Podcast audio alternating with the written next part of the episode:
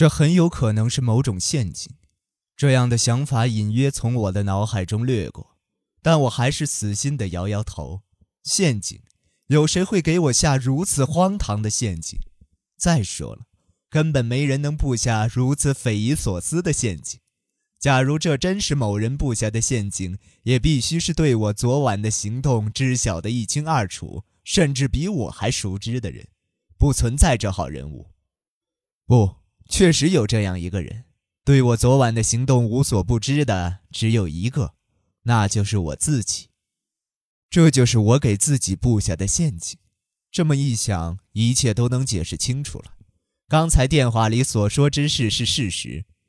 昨晚我根本没有接到出版社的电话，证据就是我想不起是谁打来电话的，零点根本没有电话打来，那只不过是我在事后捏造出来的如梦如幻的空想。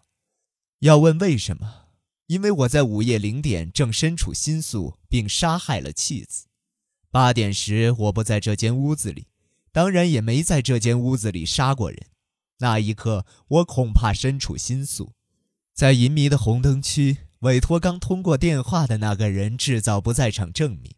接着我就去了那家旅馆。我把帽子压低，领口竖起，还戴上了墨镜。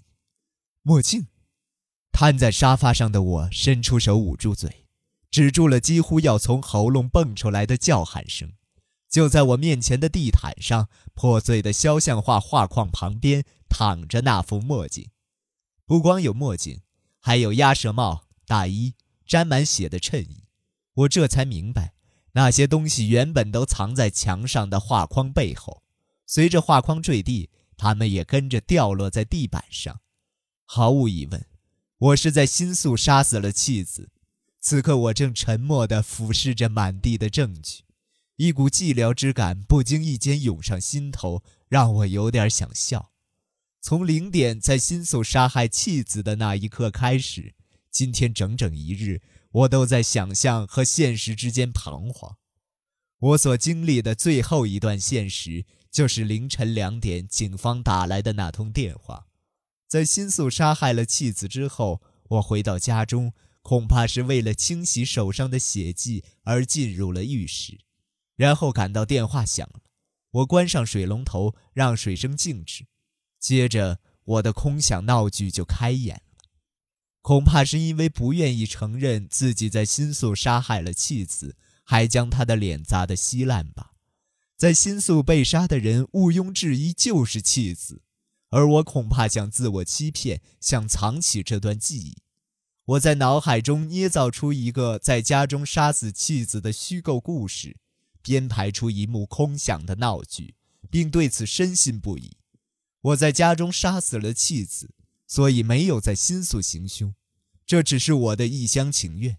我将自己的空想打造成现实中所犯之罪的不在场证明。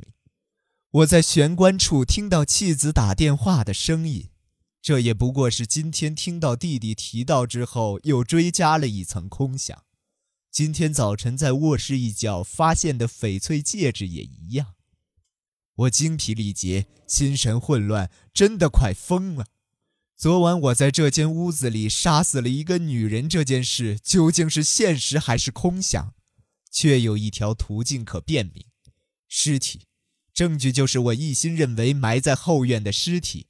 假如一切真的只是空想，那么后院应该没埋尸体。我像被鬼附身似的穿过走廊，打开后门，来到了后院。阳光透过浴室的窗户照在那片空地上，也不知道是空想还是现实。总之，我记得是从光照处的右侧开始挖土的。我从车库取来铲子，沿着光与暗的交界处用力插下一铲。我从疲惫的身体中挤出最后几分力气，不停地挖，几乎不敢相信那是我体内的力量。我不明白自己为什么要如此投入的挥铲挖掘。不知过了多久，坑已足够深了，我的身体被泥土和黑暗所遮蔽。我抛开铲子，双手在泥土中摸索，没摸到任何东西。泥土空洞的从指尖滑落，我已经不觉得惊讶了。没有尸体，这是从开始挖坑时就已预料到的事，一切都是空想。我没在这间屋子里杀死过任何人，也没将谁的尸体埋在后院的泥土下。奇怪的是，我反倒松了一口气。从昨晚踏入金锁案发现场的第一步起，就折磨我的混乱感一扫而空。我的身体就如同这个坑一样，化作空无一物的黑洞。我感觉到强烈的疲倦，闭上了眼睛。就在这时，我听到了脚步声，脚步声缓缓接近坑洞，在坑边站定，有个人影。我从坑底抬头仰视，人影显得格外高大，似乎是个男人。我已经什么都搞不明白了。我想，这或许也是我空想的产物。人影的手微微一动，发出了细小的声响，是擦了根火柴。火光只照亮了他的手。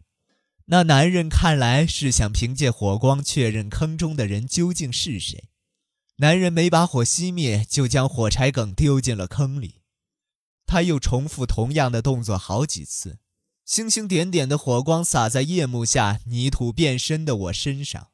抛出最后一道火光后，男人原地蹲下，冷不防地朝我伸出手，像是要将我从坑洞中营救出来。大哥。熟悉的嗓音在黑暗中回响。